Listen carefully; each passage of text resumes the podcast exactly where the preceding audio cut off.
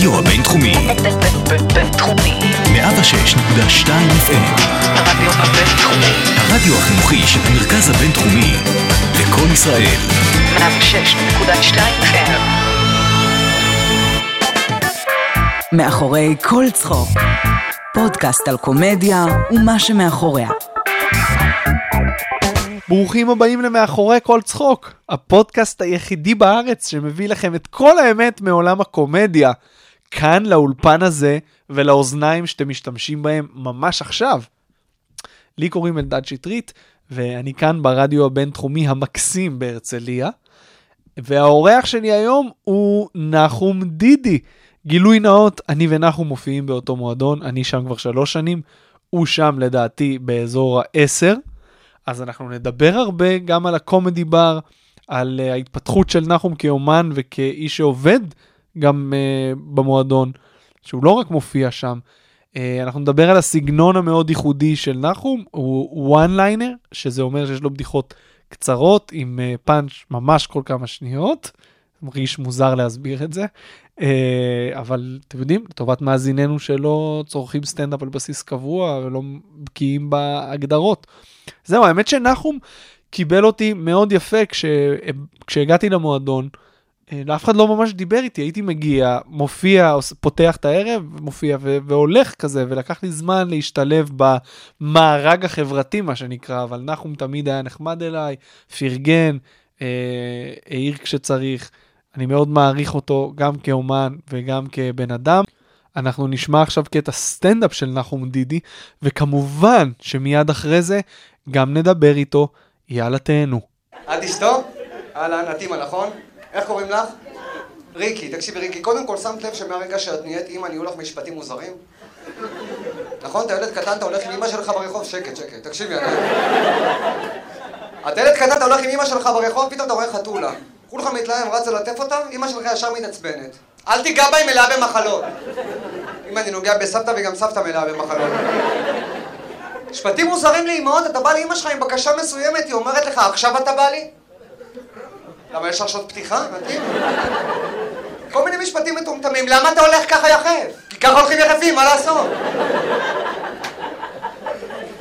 יש גם את הקטע הזה שאימא שלך מאיימת עליך, אבל לא מבינה את האיום. נכון, היא באה אומרת, אני אתן לך סתירה. מה זה סתירה?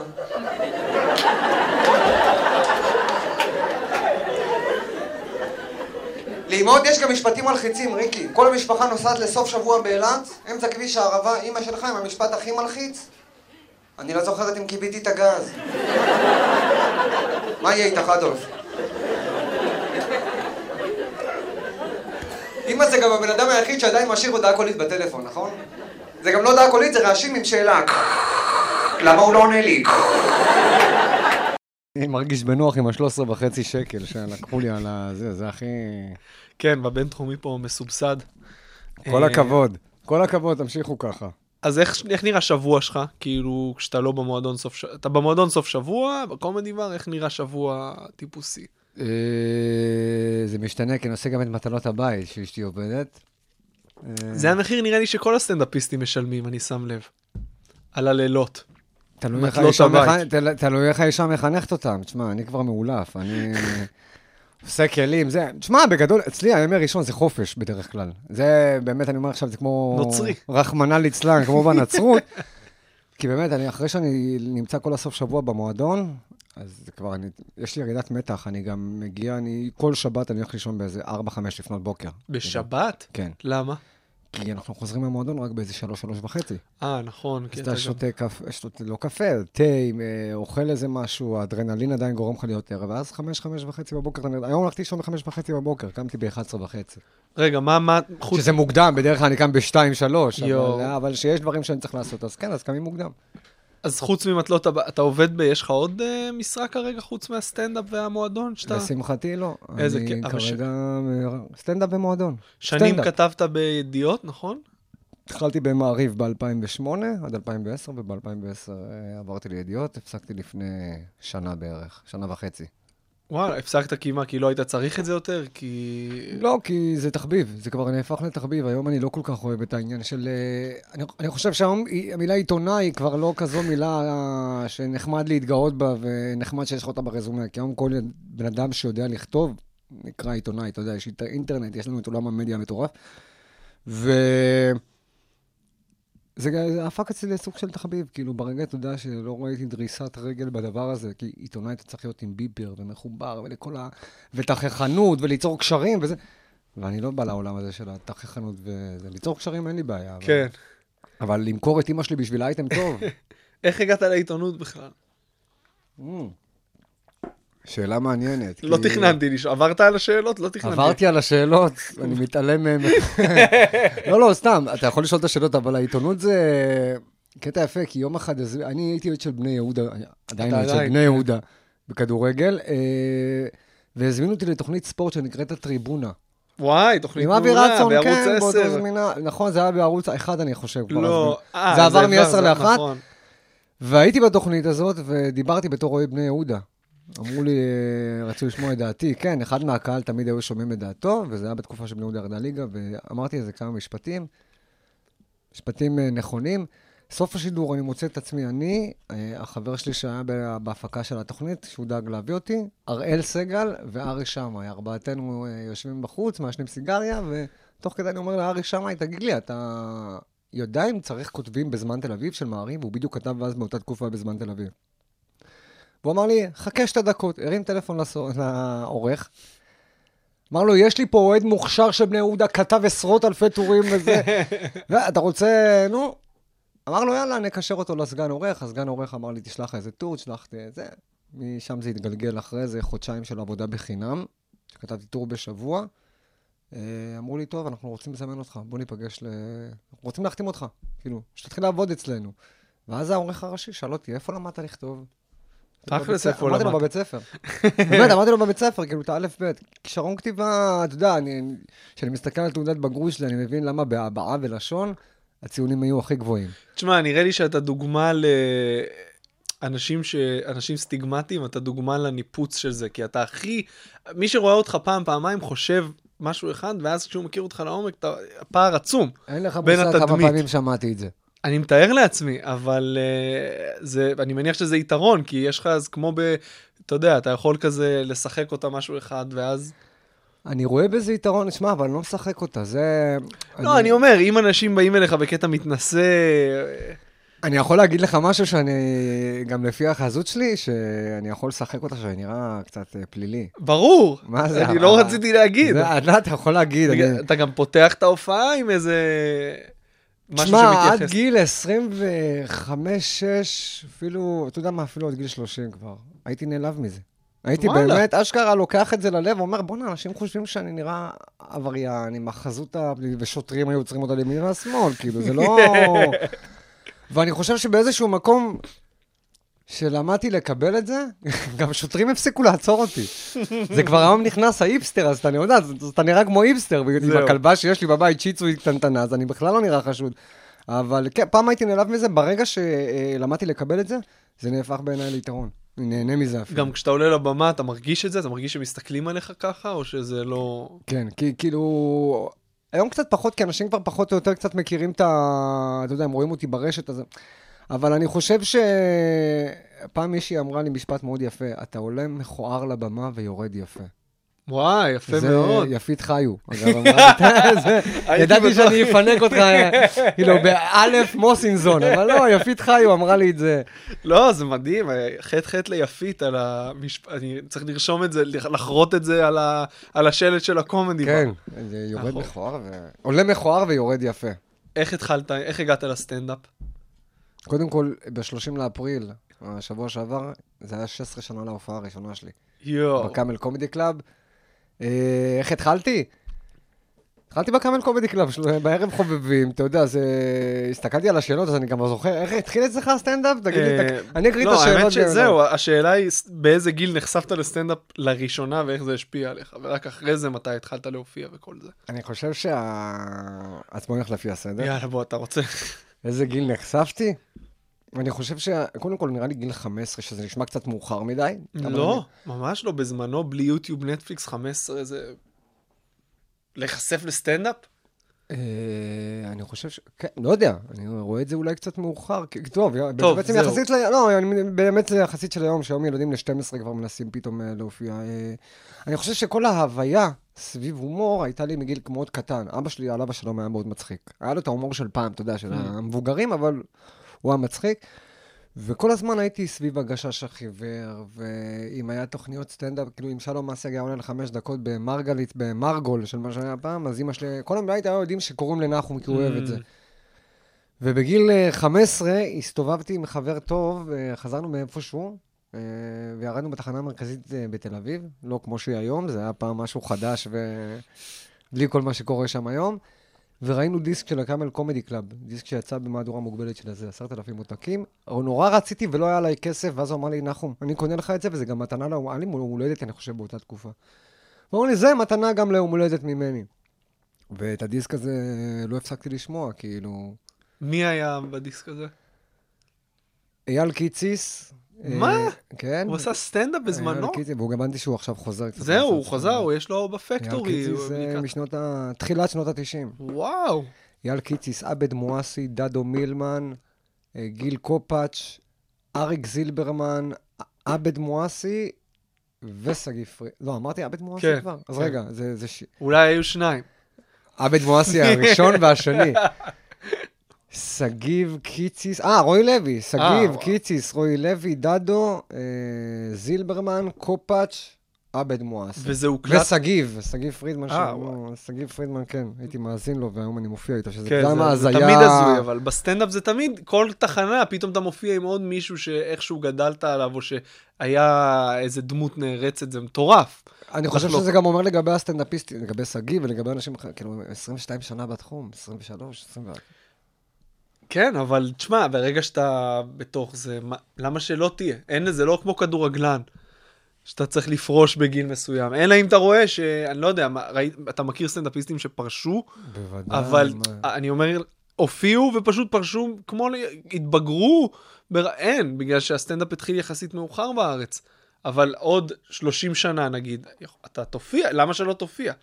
תשמע, אני לפי מה שאני חושב זה מתחלק לשניים, כי סטנדאפיסטים הם רווקים והם אין להם מחויבות להביא אתה יודע, הם מחויבים רק לעצמם.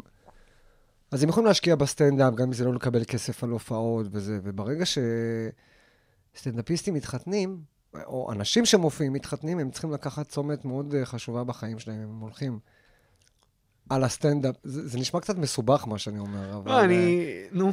כאילו, אתה צריך להתחיל להבין שהסטנדאפ צריך להיות מקור הכנסה בבית. ברור.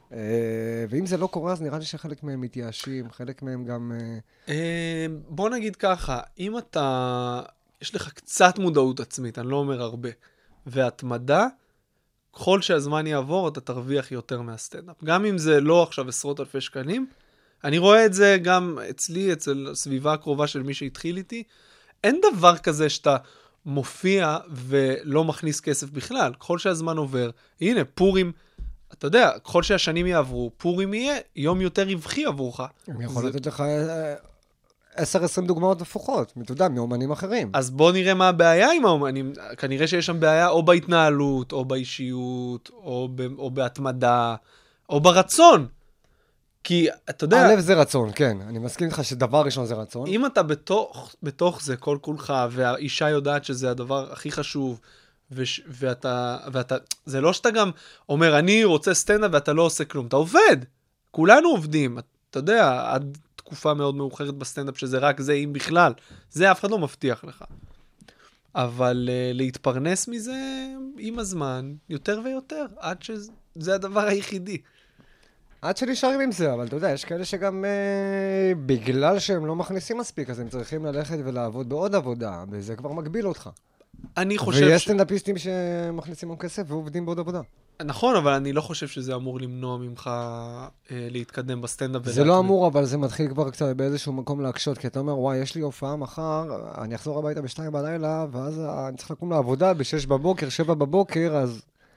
באחד משני המקרים אתה לא תיתן 100%. אז אתה מוצא את העבודה שאתה לא קם בשבילה ב-6 בבוקר. שוב, אז שוב אני אומר, זה הכל עניין של סדרי עדיפויות. אתה מוצא את ההבטלה. אם אני אומר לך עכשיו, אתה לא רואה שקל מסטנדאפ עד סוף החיים, אתה מפסיק להופיע? לא חושב. יפה. אז אני חושב שאם זאת הגישה, אין מצב שאתה לא מופיע. תשמע, אבל יש רצוי ויש מצוי. אני חושב שאני אעבוד... אני אלץ למצוא עבודה נוספת, אבל... נכון. להפסיק להופיע זה בשביל הנפש. בדיוק, בדיוק. אז לכן אני אומר, הפרנסה מהסטנדאפ היא לא המניע העיקרי, וגם לא... יוצא שאנחנו חצי שעה מדיינים על מה שאנחנו מסכימים, כאילו.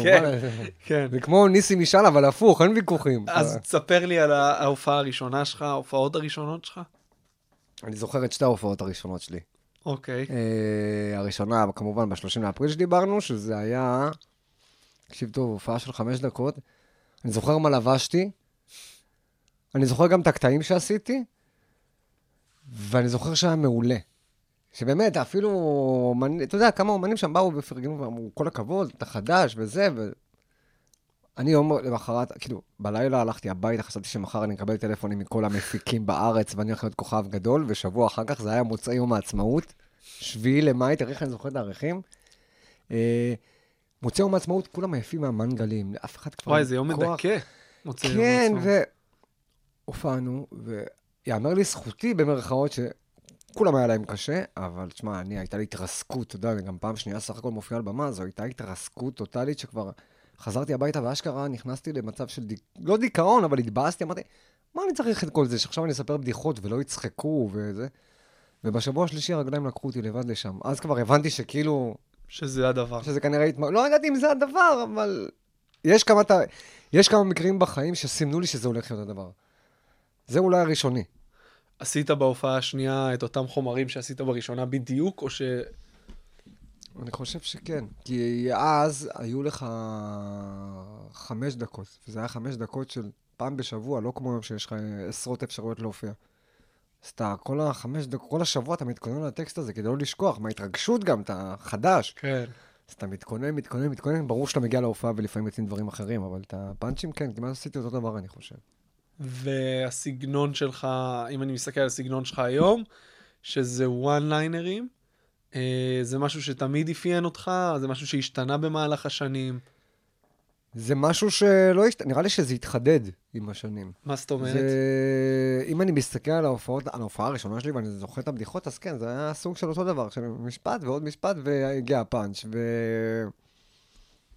והסגנון הזה התחדד, למדתי איך לעשות את זה יותר טוב. כאילו, אתה יודע, אני כמו פרי שמתבשל לאט לאט, זה הסגנון הקבוע, וסגנון שגם לדבר עם קהל זה משהו שאני באופן אישי נורא נורא אוהב, אני יודע לפעמים אני עושה את זה בצורה מוגזמת גם, פעם הייתה לי את המחלה הזאת, שהייתי עוזב את החומרים שלי ופשוט עולה לבמה ונתקע, ולפני שאני שואל בן אדם, לפני שאני עושה פאנץ', אני שואל אותו 10,000 שאלות.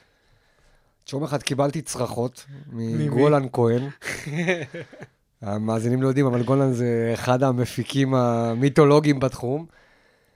והוא אמר, והייתה לנו הופעה במקום שנקרא מרפסת, ברמת ישי. תקשיב, הופעתי עם מוטי אהרונוביץ', מוטי עלה לבמה והפציץ, ואני עליתי שני, וזו הייתה הפעם הראשונה שאני עולה כשני לסגור כאילו. היינו 2. אוקיי, עשיתם חצי. חצי. אוקיי. מוטי עלה פעם ראשונה. זה, ואני עולה שני, ומוטי נתן עבודה מעולה, ואני עולה, ואני מתחיל לדבר עוד פעם. ואם היה לי קטע שאם אני רואה שמישהו לא צוחק מהבדיחה, אני מתחיל ללחץ, ואז אני מתחיל לנבור אצלו, למה לא צחקת? ולשאול אותו מה הוא עושה בחיים, כדי לנסות להצחיק משם. ירדתי מהבמה, שמה הוא צרח עליי, אז אני חושב שזו הייתה הפעם היחידה שהסכמתי עם גולן. לא הלך לך טוב אבל? לא, הלך לי סביר מינוס. סביר מינוס, אני יודע שהיום בדיעבד, אתה יודע, אני יודע שאם הייתי הולך לפי מה שהוא אמר, ולפי מה שאני יודע, הייתי עושה שם עבודה טובה. אבל משם קיבלתי את הסוויץ'. מה נראה לך, מאיפה המוטיבציה שלך לדבר עם קהל? למה זה משהו שאתה... כי זה משהו שהוא לא טקסטואלי, זה משהו שהוא לא רשום לך בטקסט של ההופעה, ואני חושב שזה הכי כיף, שאתה מצליח להצחיק. כן, מצד שני, תשמע, היה לי לפני איזה 5-6 שנים, היה לי איזה... חודש או חודשיים, שעשיתי את זה במודע. עליתי בלי לעשות חומרים. עליתי 5-7 דקות הראשונות, רק לדבר עם קהל. במועדון? כן, רק במועדון. אני לא יכול להרשות לעצמי את זה במקום אחר, אבל רק לדבר עם קהל, רק לנסות למצוא. ואתה יודע, ועל הדרך התלבשו אילתורים, שאתה יודע, אפשר לגלות סוד מקצועי שחלק מהאילתורים זה גם אילתורים קבועים, גם ככה זה, אז למדתי לעשות את זה, לאט לאט. אני לא אומר שהיום אני אשף בזה, אני חושב שמי שאשף בזה זה... יש כמה אנשים שהם ממש טובים בזה, אבל אני די אוהב את זה, זה מה שמבחינתי... זה הרבה יותר עדיף לי מלהפציץ עכשיו איזה 10 דקות. מה שכיף ומבאס, כשאילתור טוב עובד ואתה חוזר לחומר, גם הבדיחה הכי טובה שלך לא תעבוד כמו... לא כמו אילתור. למה זה אתה חושב? כי גם הקהל מחשש את הרגע, הוא יודע שהרגע היה פה משהו כאילו יותר מצחיק ממה שישבת וכתבת ועבדת עליו. בדיוק, הוא יודע שאין כאן בולשיט. אני חושב שהוא גם מעריך את זה יותר, כי אז הוא רואה את היכולות שלך המקומיות. נכון, נכון. ויש לך לפעמים רגעים שאתה רוצה לסטות מהסגנון הזה, או שאתה כל כך מוכוון, אני מדבר לא על האילתורים, על הוואן-ליינים. יש רגעים שבא לך פתאום לספר סיפור מהחיים האישיים שלך, משהו אמיתי שקרה והצחיק. קודם כל, יש לא מהדברים אמיתיים, אלדד, אתה אומר כאילו... לא, אני... האם אתה רוצה להפסיק לחרטט את הקהל בהופעות שלך או ש... לא, אני לא אומר לחרטט, אבל אני אומר, יש קו מאוד ברור לרוב הבדיחות. ברור שיש פה ושם סטיות, אבל רוב הבדיחות זה או מחשבה או דפוס לשון, נכון? שאתה כאילו שובר או מנפץ עם פאנץ'. כן. אין פתאום איזה סיפור של 4 דקות, משהו אמיתי שקרה לך בחיים, אם קורה לך דבר כזה, אין לך דחף לעלות עם זה לבמה? ניסיתי, הבעיה היא שאני לא חושב שסיפורים, אתה יכול לפנצ'ש כל 10 שניות. אני חושב שברגע שאתה עושה סיפור של איזה 4-5 דקות, ואתה נותן בו ים פאנצ'ים, אז כבר... אחרי הפאנצ' העשירי כבר הקהל כבר שכח מהסיפור, הוא כבר מרוכז במה אתה תביא עכשיו, הוא כבר מחכה לזה.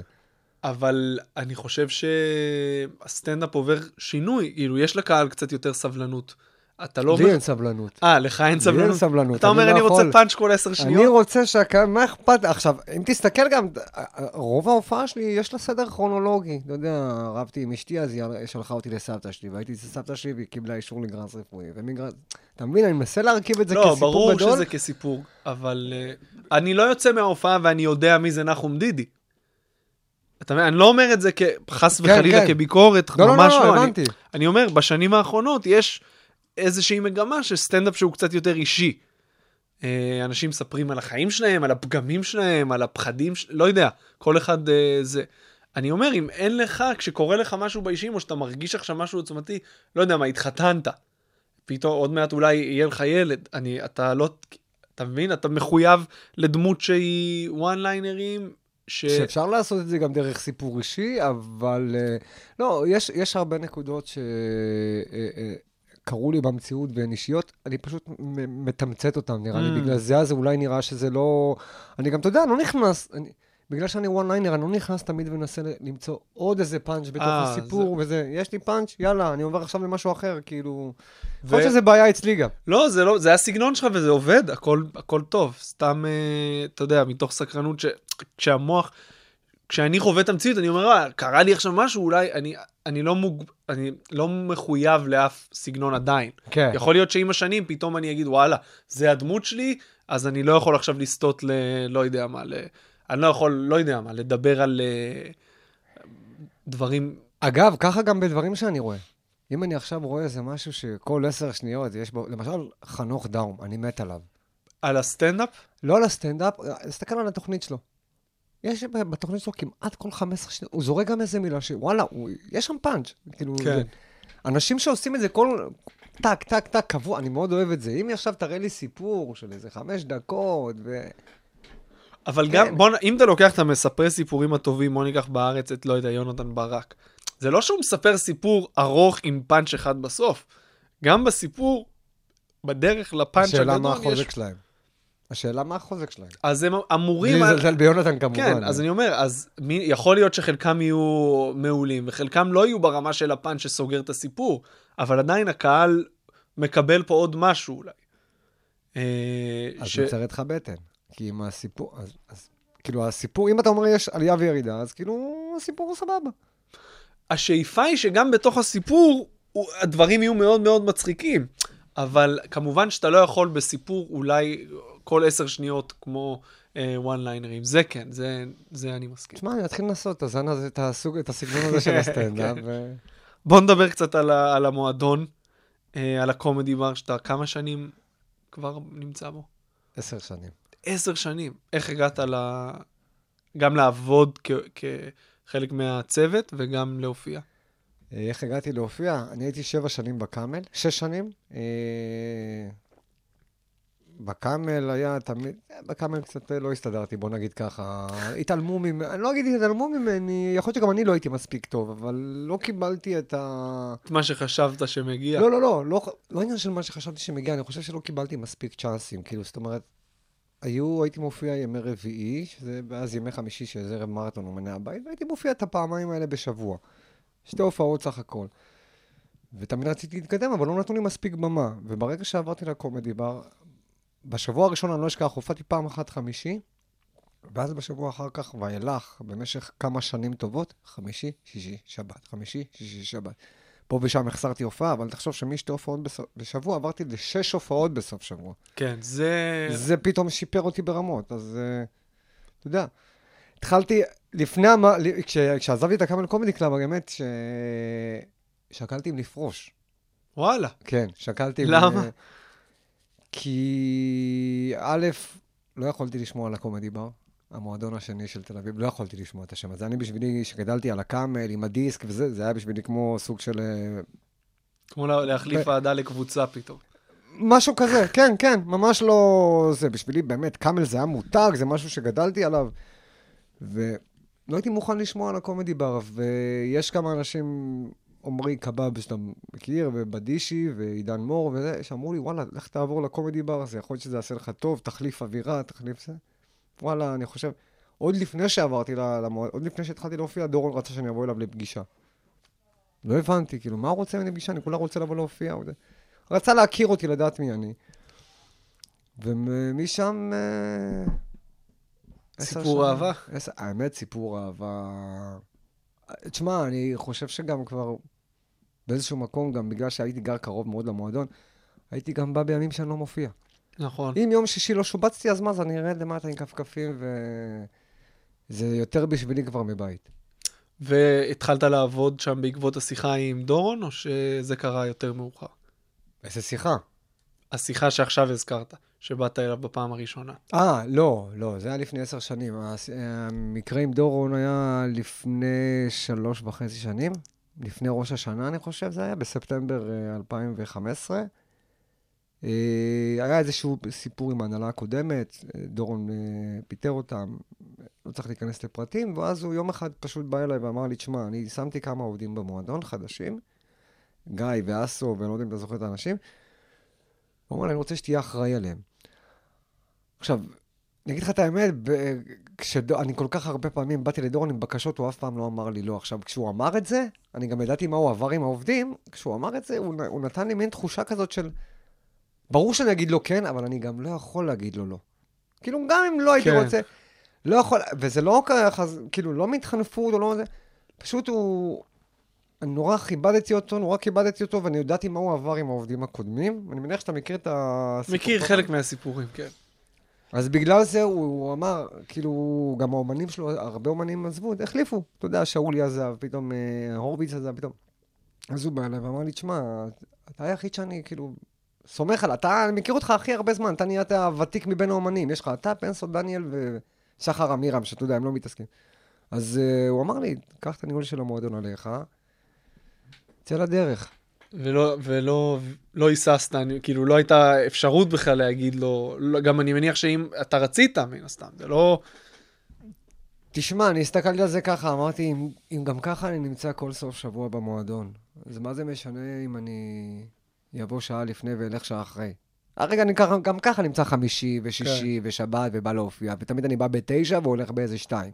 ומי ניהל, אמירם תמיד ניהל את האומנים? אומנותי, כן. ומתישהו אתה חושב שזה יהיה אתה? אני ממש לא רוצה. זה כאב ראש, תשמע. כל דבר הוא כאב ראש. לא, אבל זה במיוחד. זה במיוחד. לשבץ אומנים, לכל כך הרבה הופעות, כל סוף שבוע, כל אחד עם האילוצים שלו. להתעסק עם אומנים, זה טירוף. כל מה שאני עובר היום עם אומנים, זה אמירם אמור לעבור. תדע, זה שהוא מפיל עליי את האחריות. לא, אתה סמכות בשטח, מה שנקרא. אמירם לא, כשהוא מגיע לשם הוא לא ממש מתעסק במסביב. מושך בחוטיו. כן. מה יש בקומדי בר שאין במועדונים אחרים לדעתך? חוץ מכמובן ספוטים לאומנים שזה... אני לא יודע אם להגיד אווירה, כי בכל מועדון יש אווירה. מה יש בקומדי בר שאין במועדונים אחרים? אתה יודע שאני התכוננתי על השאלה הזאת, ואני זוכר שהייתה לי תשובה טובה, אבל אני לא זוכר אותה. אז בסדר, נמשיך וזה יקפוץ. לא, זה עדיין... רגע, זה עדיין מסקרן אותי. מה... לא משנה, נו. לצורך העניין, הרבה... לפני שבאתי למועדון, אמרו לי, תשמע, יש שם רק קהל מסוג אחד, זה לא קהל מגוון, שזה לא נכון, אגב, זה משהו ש... יש את כל סוגי הקהל. יש את כל סוגי הקהלים, וגם את כל סוגי הגילאים. שזה, אם אתה רוצה להיות סטנדאפיסט שעובד, לדעתי אחד הדברים הכי חשובים. יש גם ביקורת כלפי המועדון, ההתנהלות עם האומנים, נגיד כל העניין של להופיע רק במועדון, שזה אגב, אני לא יודע, אין איזה מדיניות ברורה לגבי זה, כל אחד יש לו איזה הסדר אחר, אבל אתה חושב שסטנדאפיסט צריך להופיע רק במקום אחד, שזה טוב, שזה לא טוב? א', תלוי. קודם כל, יש סטנדאפיסט, אני חושב שכבר היום אין הגבלה, אגב. כן? אני חושב שכבר היום כמעט ולא תראה הגבלה. אני מן הסתם, בוא נצא מגדולות המחנה שלי. בוא נדבר עליך, כן. אני לא רואה צורך לנכון ללכת להופיע במקום אחר. לא בא לך סתם עכשיו איזה שבת לקפוץ לקאמל להופיע? לא, לא, לא. אני, מאז שעזבתי את הקאמל הייתי פעם אחת במקום הזה. בנחלת בנימין, ומאז הוא נסגר ועבר לאלנבי, ובאלנבי לא הייתי. אני גם לא חושב, לצערי, אני גם לא חושב שאני אהיה שם, אני לא... למה? עצוב לי מה שנעשה מהמקום. והסטנדאפ פקטורי שהוא מועדון חדש. הייתי בפקטורי ובא אליי דודי ואמר לי, פעם באה אם אתה רוצה, תבוא, תקשר, תגיד שאתה רוצה להופיע, ואמרתי, וואלה, תודה על ההזמנה, אבל לא נראה לי שזה יקרה, כאילו וואלה, אולי נתפוס יום אחד ערב חובבים שלי, אין מה לעשות ואני אקפוץ אליהם ואני אצר 5 דקות. אבל אני לא רואה בזה צורך. אבל כסטנדאפיסט, אתה לא חושב שיש בזה משהו מרענן, פתאום לחוות במה אחרת לגמרי? אני חווה במות אחרות כל הזמן. אני נמצא, אז פה זה... להוריד את הפקטורים, להוריד את הקאמל. נכון. אני חווה את הבמות הכי מוזרות, זה איפך, זה הכי כיף. מה אני בא למועדון סטנדאפ שאני כבר יודע, כאילו, זרקורים, בסדר, הכל תקין, הכל... איפך, תן לי להופיע על מדרגות של מסעדה בירושלים. נכון, אני לא מדבר איתך עכשיו על חלטורות וברים, אבל יש משהו באווירה של מועדון סטנדאפ שהוא עדיין שונה מכל פאב שתופיע בו. התנאים, אנשים באו לראות סטנדאפ, יש איזושהי אווירה מסוימת של כבוד לאומנות הזאת. לא יודע, אני חושב שזה יכול לעשות טוב. אבל שוב, יש את העניין של הצורך. אני ואתה לא צריכים להופיע במועדונים אחרים, כי יש לנו מספיק ספוטים בקומדי בר, אבל אומנים אחרים, בתחילת הדרך שמקבלים ספוט 2, אני לא רואה בעיה עם זה שהם יופיעו בזמן האחר במקומות אחרים. שוב, אני מנסה היום להסתכל על שמות שהם מופיעים אצלנו, כאילו, לא נראה לי שיש בעיה שאנשים יופיעו במקום, כאילו... אני לא יודע... זה תלוי, כי אם אתה לוקח למשל אמירם טובים, או ברוך השם לא הופיעו באף מקום אחר, ואז ברור. דניאל כהן, שזה ברור לך שהוא לא הופיע, נכון, ויוסי פנסה שזה נכון. ברור לך, וגם אני שזה ברור לך, וגם תרמלוס אפילו שזה ברור לך. יש אומנים שכנראה, אתה יודע, כבר מכוחות של הרגל, הם נמצאים שנים במקום, שהם כבר לא רואים צורך, כאילו, וואלה, אז עוד במה, יש לי עוד במה, אבל יש לי גם במה פה, אז מה זה משנה? לבמה הזאת אני רגיל, אז אני אופיע פה. אז אם אני עכשיו מתקשר לדורון, דורון בא לי לעשות שישי, לא יודע מה, בפקטורי, הוא סבבה עם זה? או, ברגע שזה יגלוש לכך, שזה יפגע במועדון שלו, אז לא, פה אני מבין. אבל אם אני לא משובץ, אם נגיד קיבלתי שיבוצים, לא שובצתי שבת... אני אגיד לך, אני אשאל אותך שאלה, בא עכשיו מישהו לפקטורי, אתה מופיע בקומדי בר, בא עכשיו מישהו לפקטורי, באותו שבוע אתה באמת קיבלת אישור להופיע, רוצה לקנות הופעה שלך, למי הוא פונה, לקומדי בר או לפקטורי? אליי. מה זה אליך? אבל על מי אתה מיוצג? אז אני חושב הוא שואל אותך מי אתה מיוצג. אבל הפקטורי לא מייצג אומנים, כל אומן שמגיע לשם... אבל הוא ראה אותך בפקטורי. אז אני חושב שהוא יפנה, נגיד שהוא פונה לפקטורי. אוקיי. אז הפקטורי, נו, נו, הנה המספר של אלדד, דבר איתו. נו. אז הוא מדבר איתי. אוקיי, בלי לגזור אפשרות לקופון, אם הוא ירצה, כאילו? כן, אני מניח שזה יכול לקרות, אבל בכל הופעה... אז פה זה העניין. אבל בכל הופעה שאתה לא במועדון, זה יכול לקרות. באמצע שבוע. אני יכול לחמם את ניידיץ עכשיו בחולון. בוא, אני רוצה הופעה שלך. נכון, יש טלפון למשרד 03... יש שם בחורה בשם מיכל, צור איתה קשר. נכון, אז זה לא משנה. 560-70-75. נו, בדיוק. אז זה לא משנה איפה רואים אותך. זה לא משנה איפה רואים אותך. אם מתקשרים אליך, אתה מפנה למשרד. כן, אבל שוב, יש מקום שאתה מזוהה איתו יותר. כן. אתה לא יכול לשחק בהפועל ובמכבי באותה עונה. לא, ברור, אם אתה מיוצג וזה, זה משהו אחר. אני גם חושב ש... וואלה, לויאליות. אני לויאלי למקום שלי. אני פעם הייתי קולי קאמל, אז היום אני קולי קומדי בר. אבל שאני איתו, אני איתו עד הסוף. מה, אתה רואה כל כך הרבה אומנים שמגיעים למועדון, חדשים, ותיקים שחזרו, כשאתה רואה מישהו עושה סטנדאפ, אתה יודע לזהות איזשהו, אתה יודע לזהות אם יש לו את זה, אם יש שם את הניצוץ? לא על פי, אפשר לראות אחרי כמה, אחרי חודשיים, שלושה, אתה יכול לראות איך ראש של בן אדם עובד. אני חושב שחצי מאיתנו יכולים כבר לדעת. אני לא הולך להרים לעצמי, אבל לא תשכח שאתה באת למועדון לפני איזה 3 או 4 שנים. משהו כזה.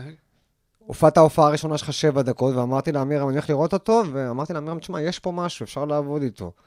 וראית מה קרה ממך אחרי 3-4 שנים, אתה כבר מופיע, ואתה כבר כישלון חרוץ. חיכיתי לזה. ברור. אבל אני חושב שכל אחד מאיתנו יכול לראות, כאילו אם אתה נכנס לתוך הראש של הסטנדאפיסט כדי להבין איך הוא עובד, כי הפאנצ'ים משתנים, הבן אדם משתנה, אבל לראות איך הראש לא עובד, אני חושב שאתה יכול כבר לדעת אם כן יצא משהו, לא יצא משהו, ולפעמים גם יכול להיות שייקח שנים, אבל... כן, אגב, לזכותך יאמר שכל התקופה הראשונה שלי בקומדי בר לא ממש, אף אחד לא ממש דיברתי עם אף אחד, פשוט באתי, פתחתי את הערב והלכתי, ואתה היחידי שאמרת לי, תשמע, כל הכבוד, אחרי תקופה מסוימת אמרת לי, יש התקדמות. אתה יודע, אני לא נוהג להגיד את זה, אבל אני עושה את זה עם המון אומנים. אני גם חושב שזה, אם אני שם, למרות שזה שוב תפקידו של... אבל אם אני כבר שם, ואני באמת, אני רואה המון סטנדאפ, ואני ראיתי כל כך הרבה שנים שאני כבר... וואלה, אם יש לי אפשרות לתקן מישהו ולעזור עם מישהו שגם לא רק לא יהיה יותר טוב, גם הערב יהיה יותר טוב, גם הקהל יענה יותר. זה מחובתי, אני חושב.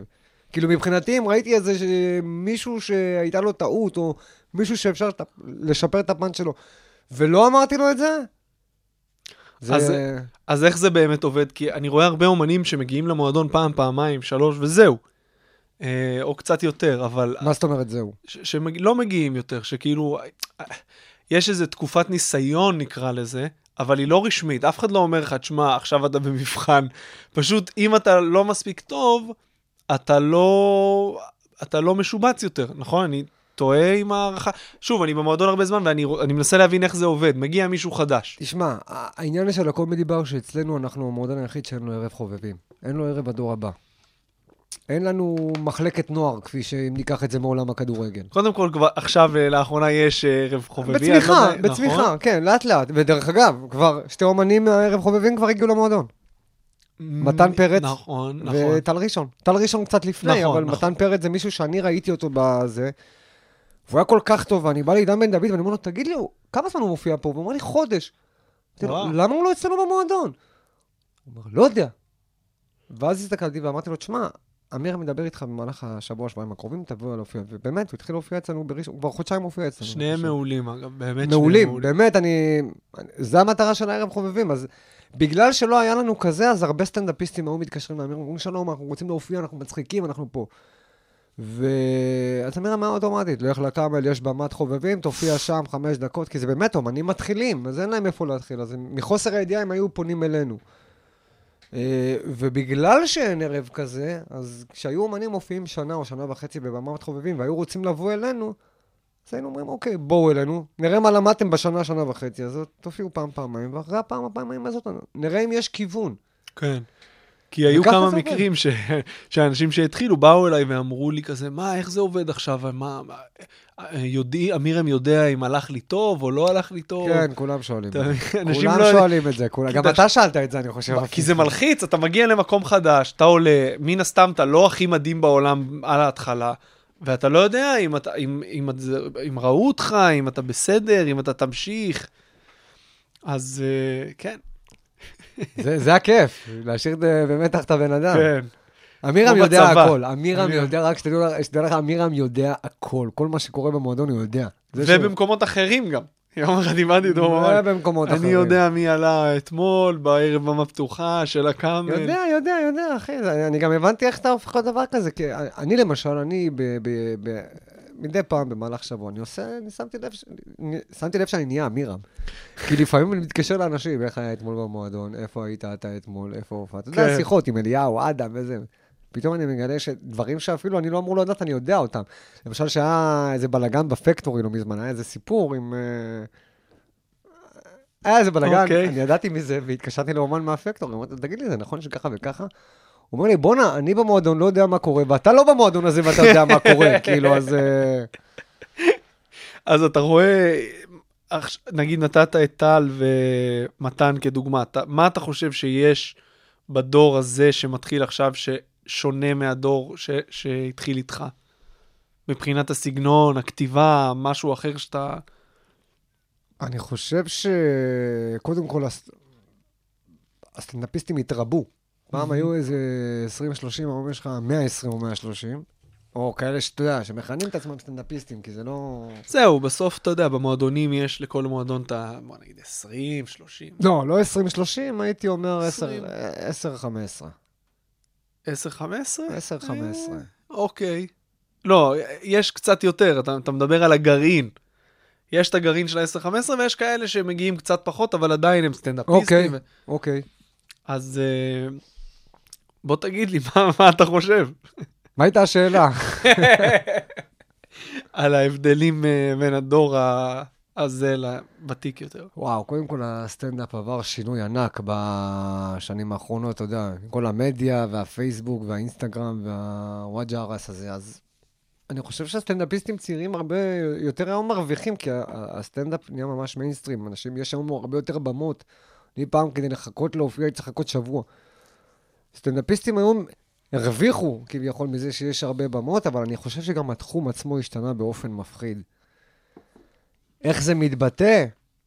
קודם כל אני חושב שזה גם טוב לנו וגם רע לנו.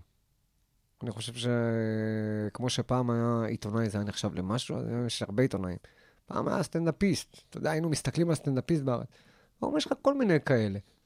זה נשמע אולי לא טוב מה שאני אומר, אבל זו דעתי. זאת אומרת, זה קצת הוזילו את ה... יש היום בן אדם שעושה שתי הופעות וקורא לעצמו סטנדאפיסט. אני רק אחרי 10 שנים הרשיתי לעצמי לקרוא סטנדאפיסט. כל הזמן שהיו שואלים אותי, מה אתה עושה בחיים? הייתי אומר, אני כתב בעיתון ידיעות ומופיע בסטנדאפ. היית מתחיל עם הכתב? הייתי מתחיל תמיד עם הכתב. באמת, הייתי מתחיל תמיד עם הכתב, עד ש... כן, באיזשהו שלב... הפסקתי, התחלתי להתחיל עם הסטנדאפ. מה אתה עושה בחיים? סטנדאפיסט. וכתב, והנה, הכתב נעלם לאט לאט. לגמרי. כן. תשמע, זה מטורף, 16 שנים, ראית בטח כל כך הרבה, מה... הייתי אומנים שמתו. תכלס, כמה יש איזה... וואי, יש לא מה. יש, יש. מה התכונה לדעתך שהכי עוזרת לך להיות סטנדאפיסט, שהיא לא קשורה לסטנדאפ?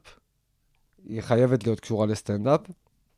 אני מדבר כאילו תכונה שהיא מחוץ לרגעים שאתה על הבמה, תכונה שעוזרת לך ביום יום. דיברת על זה מקודם, מודעות וסבלנות. סבלנות זה הערך, זה הדבר הכי הכי חשוב בעיניי.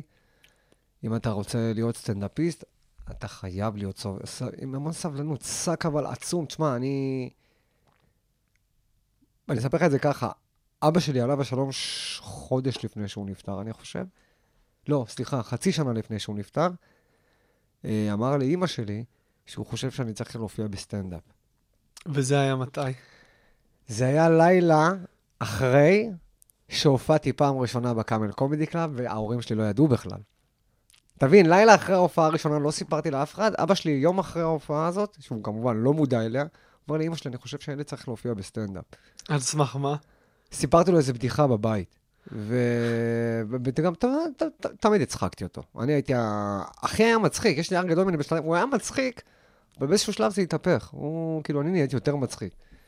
אז הוא אמר את זה, ואחרי חצי שנה הוא נפטר, זה היה בשבילי, שאלה שאני מסתכל על זה היום בדיעבד, אז זה נראה לי כמו איזה סוג של צבא. לך תופיע בסטנדאפ. אבא שלי היה מאוד איש לא קל. אסור, כאילו, מה זה אסור?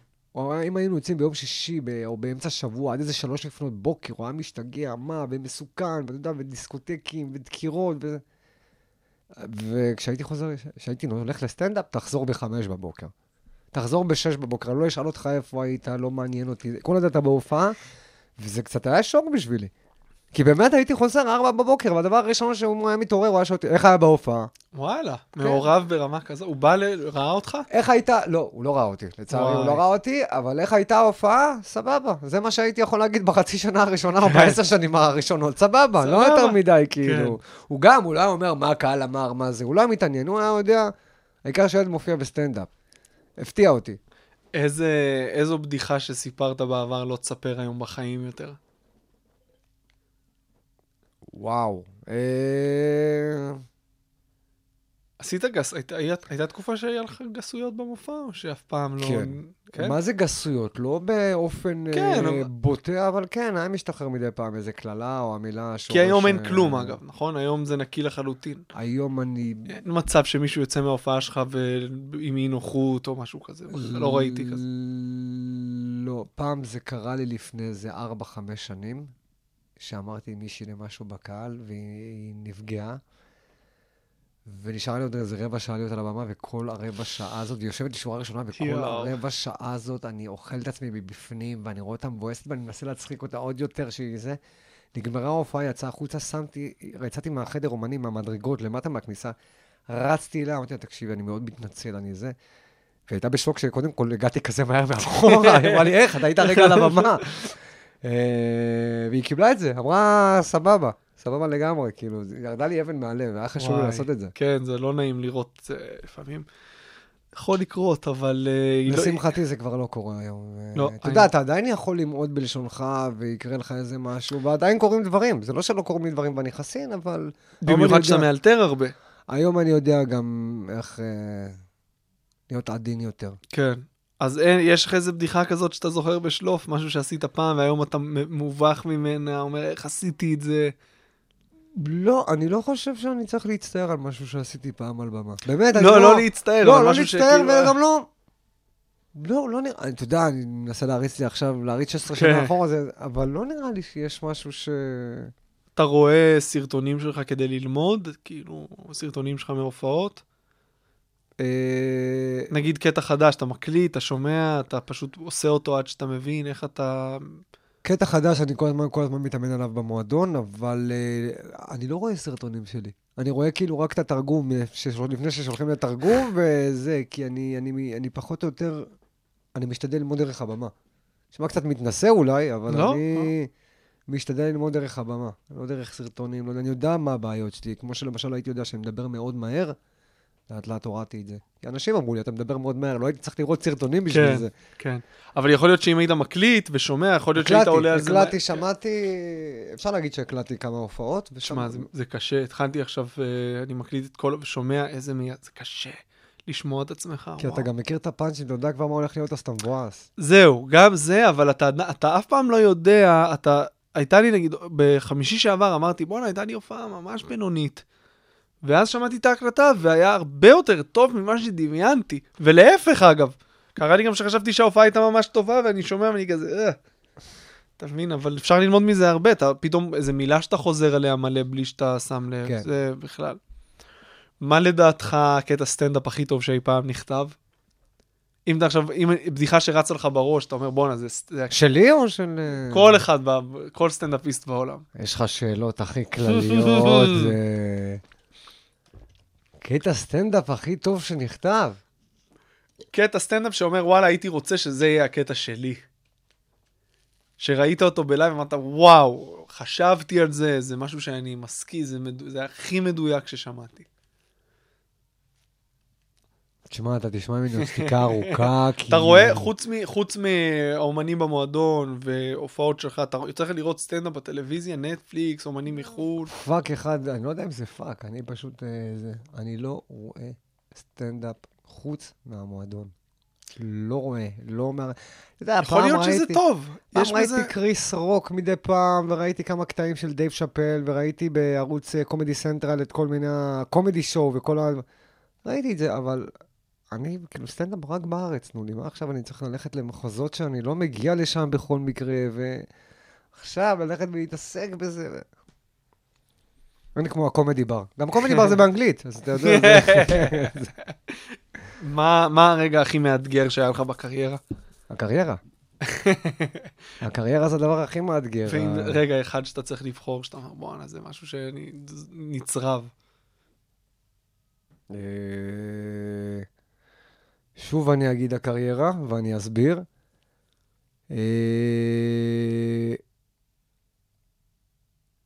קודם כל צריך להגיד שכל הופעה היא מאתגרת מחדש מן הסתם, אתה יודע, אבל אני חושב שהקריירה זה הדבר הכי... אני לא יודע איך להסביר את זה, אבל תמיד ראיתי, מהיום הראשון שהופעתי, תמיד ראיתי לנגד עיניי שאני יום אחד אהיה סטנדאפיסט ולא יעזור כלום. גם בימים שהתייאשתי, ששקלתי אם לפרוש בזה, הייתי בטוח שאני יכול לעשות את זה. ואני יכול לעשות את זה, והיו לי עם זה, כמו שאמרתי לך, מלחמות ו... ויתרתי על טיול אחרי צבא, נגיד. לא עשיתי טיול אחרי צבא, אני לא יודע מה זה הודו, אני לא יודע מה זה המזרח הרחוק, אני לא יודע מה זה תאילנד. אימא שלי, כשעזבתי, הפסקתי יום אחד, הייתי עובד בחברת ביטוח. וואלה. אפילו הייתי אמור לצאת לקורס סוכני ביטוח פעם, כן? אשכרה ביטוחי בריאות וביטוחי דירה וכל הדברים האלה. יום אחד פשוט שברתי את הכלים, עזבתי את העבודה, ואמרתי לו, אוקיי, מה אני עושה עם החיים שלי? ואמא שלי אמרה, אני רוצה שתלמד עוד משהו, וזה, ופה, ושם, וזה, ולאט לאט עם השנים, אתה יודע שאתה מתקדם, והיא רואה שאתה מתחיל להכניס יותר עם הסטנדאפ, והיא רואה שפתאום אתה בטלוויזיה, אז היא כבר פחות לוחצת, והיא פתאום רואה ש... אז היום פעם הייתה שואלת, פעם הייתה אומרת, אולי תמצא עוד עבודה יותר רצינית, היום היא כבר שואלת, בכמה נסגרה ההופעה? היום זה אשכרה ככה, היום אני שואלת, בסדר, הופעה טובה, נסגרה הופעה, וכמה, וזה, תימניה. יפה.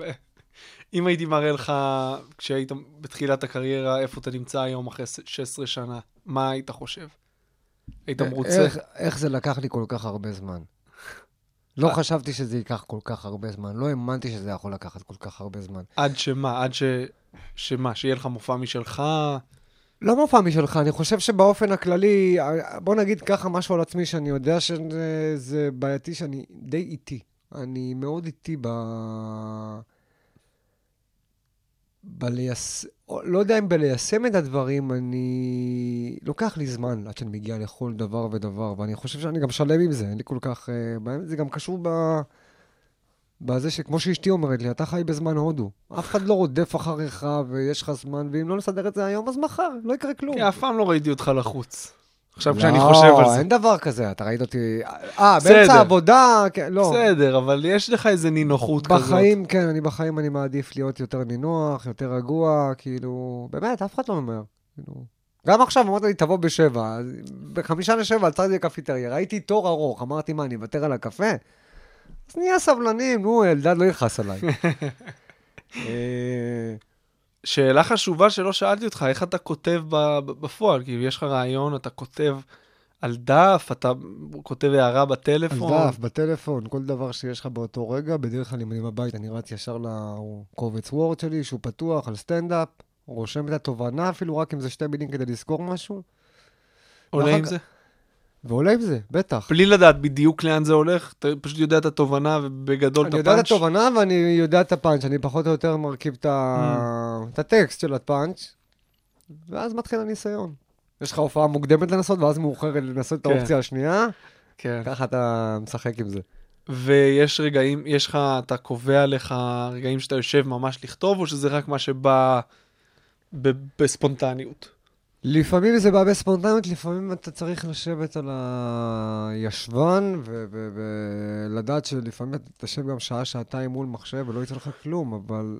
וואי, זה מתסכל. כן, אני גם יש לי בעיה שאני קצת מתפזר, כי אם אני יושב מול המחשב, אז אני גם על הדרך קורא מה בוויינט וקורא בוואלה ובודק כל מיני דברים ורואה כל מיני דברים, אז... עד שיוצא פאנץ' זה 1 ל-2. כן, גם בדרך כלל הפאנצ'ים שבאים על השבט, על התחת, הם כזה מאולצים. לאוסים, כן. מרגיש? לא, תשמע, לפעמים יש לך רעיונות, יש לי פאנצ'ים שכתבתי לפני 10 שנים שעדיין לא מחקתי אותם. לפעמים אני עובר עליהם, ווואלה, יש לי כמה פאנצ'ים מההופעה שכתבתי אותם לפני 10 שנים, והיום פשוט הם הגיעו למימוש. כי הסתכלתי אחורה, בדקתי, ניסיתי לשנות מילה או 2, עבד. כן, האמת כי היכולות הכתיבה שלך השתכללו, אז פתאום נופל לך איזה אסימון.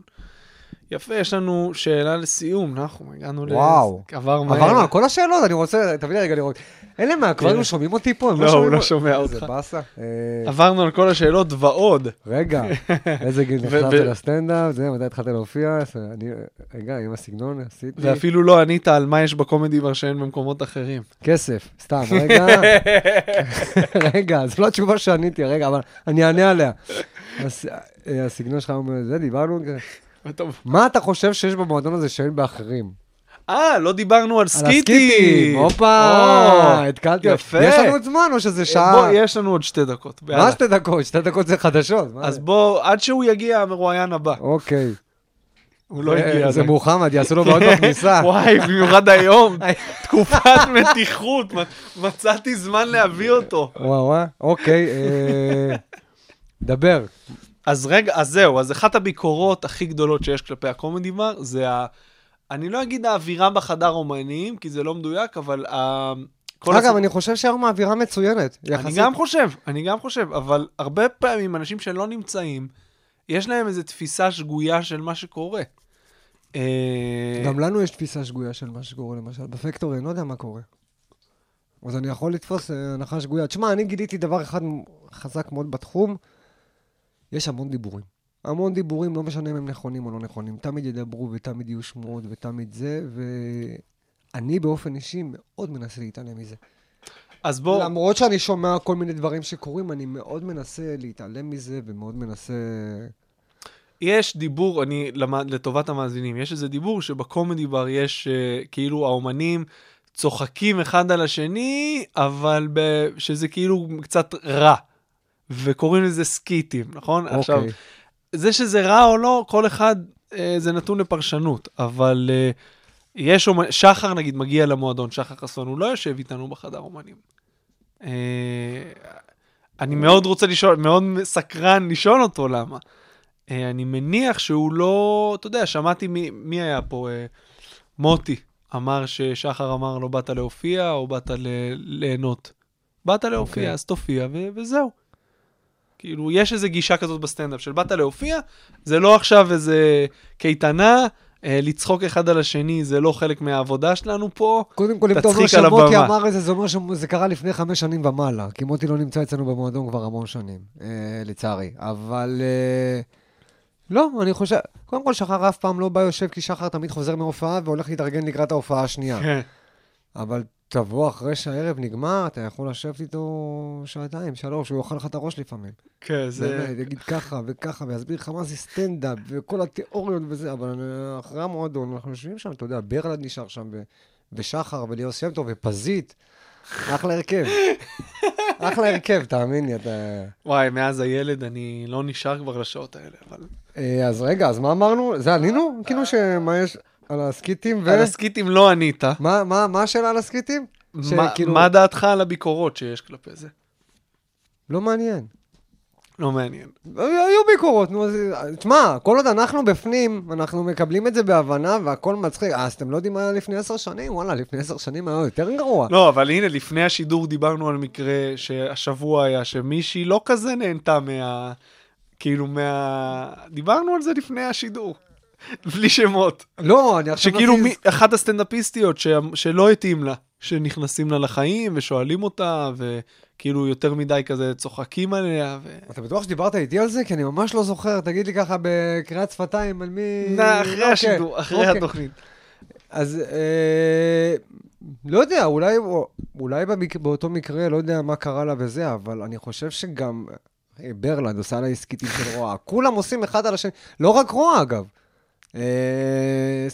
אני חושב אבל שזה הכיף, זה הצחוקים של החדר אומנים, איך אומרים כל הזה? זו האמת. אבל אני ואתה, שאתה יודע, אנחנו מרגישים שם בנוח, יכול להיות שאנחנו מקבלים את זה אחרת מהאנשים אולי עם פחות ביטחון, אתה יודע, חדר אומנים זה מקום עם מלא אגו, גם סטנדאפיסטים, לא כולם מרגישים בנוח שם. אם לא תרגיש נוח במועדון סטנדאפ ובחדר אומנים, איפה כן תרגיש בנוח? אני מסכים, אבל נגיד אשתי פעם באה איתי אמרה לי, תשמע, יותר מ2 סטנדאפיסטים בחדר, זה בעיה. אתה יודע, כל אחד... נכון, אנחנו... תשמע... עם עצומת לב. כן, קורית סיטואציה, וכל אחד רוצה להיות זה שיצחיק, אז מה לעשות? אז פעם שהיינו בבית ספר, אז אתה ידעת שהתפקיד הזה שייך לך, אז אני אצחיק. כן, היום יש לך מתחרים. יש לך עכשיו מתחרים, 15 איש מתחרים אחד עם השני, אז לפעמים זה גם הערות תוקצניות, אבל לפעמים זה גם מצחיק. רוע טהור, ככה זה נקרא. ברגע שזה רוע טהור, ואני, שיעשו את זה, אני בכיף, אני מקבל את זה בכיף, כמו שאני עושה את זה בכיף.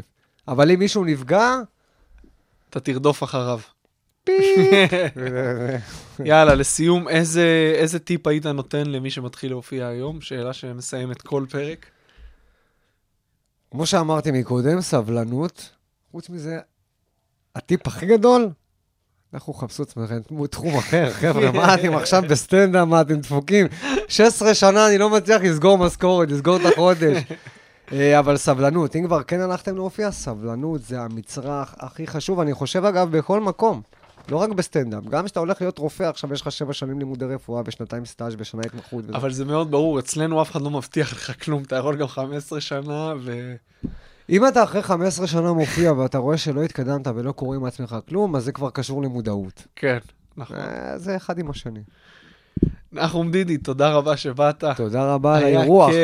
בבין תחומי, איזה כיף. פעם ראשונה ואחרונה שלי בבין תחומי נראה לי. אלא אם כן תזמינו אותי לעוד תוכניות. יגיעו אנשים לסבב שני. אוקיי. תודה שהאזנתם, חברים. אנחנו זמינים בספוטיפיי, אייטיונס, כל אפליקציות הפודקאסטים, ובעמוד הפייסבוק מאחורי כל צחוק. יאללה ביי. דשים, אני יכול למסור דשים.